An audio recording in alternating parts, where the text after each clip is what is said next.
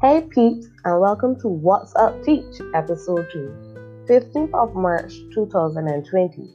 I'm your host, Jalissa Watson from Barbados. So, what's up? What's up is the Common Entrance exam, also known as the 11 plus. To keep or not to keep? That is the question that faced us for many years now. The 11 plus was created so persons of color and poor people can get equal opportunities at the elite schools, also known as the grammar schools, such as Harrison College, Queen's College, and Commonwealth. The Ministry of Education adage, No Child Left Behind, has questioned the method of the 11 plus due to the last exam done in 2019, where eight boys received zero in mathematics. Prime Minister Honorable Mia Amor Motley stated that the 11 plus was placing students on a dump heap too early, as if they don't now have a full life to live.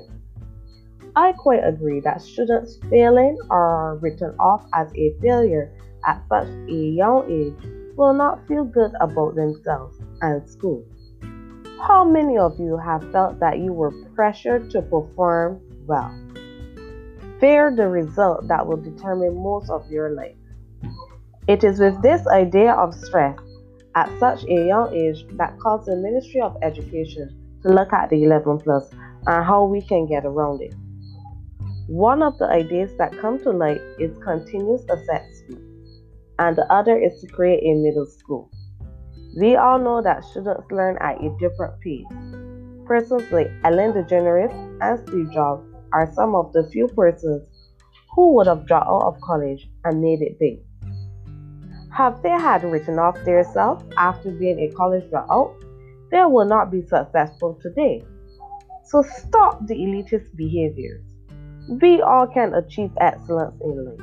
Not everyone will have the academic qualifications. Some may have excellent technical and vocational skills.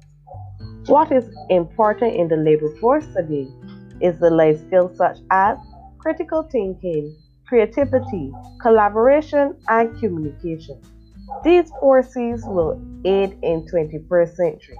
That is why I can commend the Prime Minister for not only giving scholarships for academic and athletics, but for adding technical and vocational scholarships as well. No child left behind means praising children for their potential, whether academic, athletic, technical, or vocational. Let's build a Barbados of excellence with no child left behind.